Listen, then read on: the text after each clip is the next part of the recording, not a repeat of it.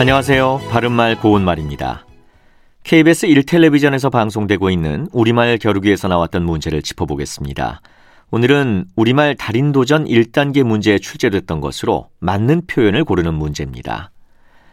먼저 옴싹달싹 않고 있다와 옴짝달싹 않고 있다 중에서 맞는 표현은 어느 것일까요?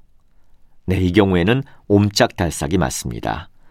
옴짝달싹은 주로 못하다, 않다, 말다 따위의 부정어와 함께 쓰여서 몸을 아주 조금 움직이는 모양을 뜻하는 부사입니다.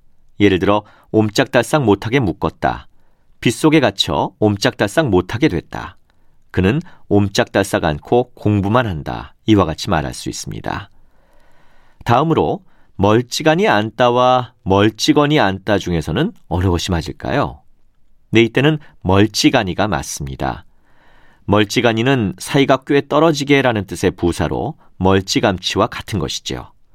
첫 음절인 멀의 모음이 음성 모음이기 때문에 모음조화 현상을 생각해서 멀찌거니가 맞지 않을까 생각하는 분들도 계실지 모르겠는데 이 경우에는 모음조화 현상이 적용되지 않습니다.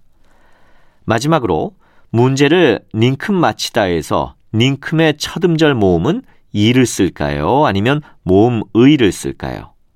네, 여기서는 모음 의를 쓰는 것이 맞습니다.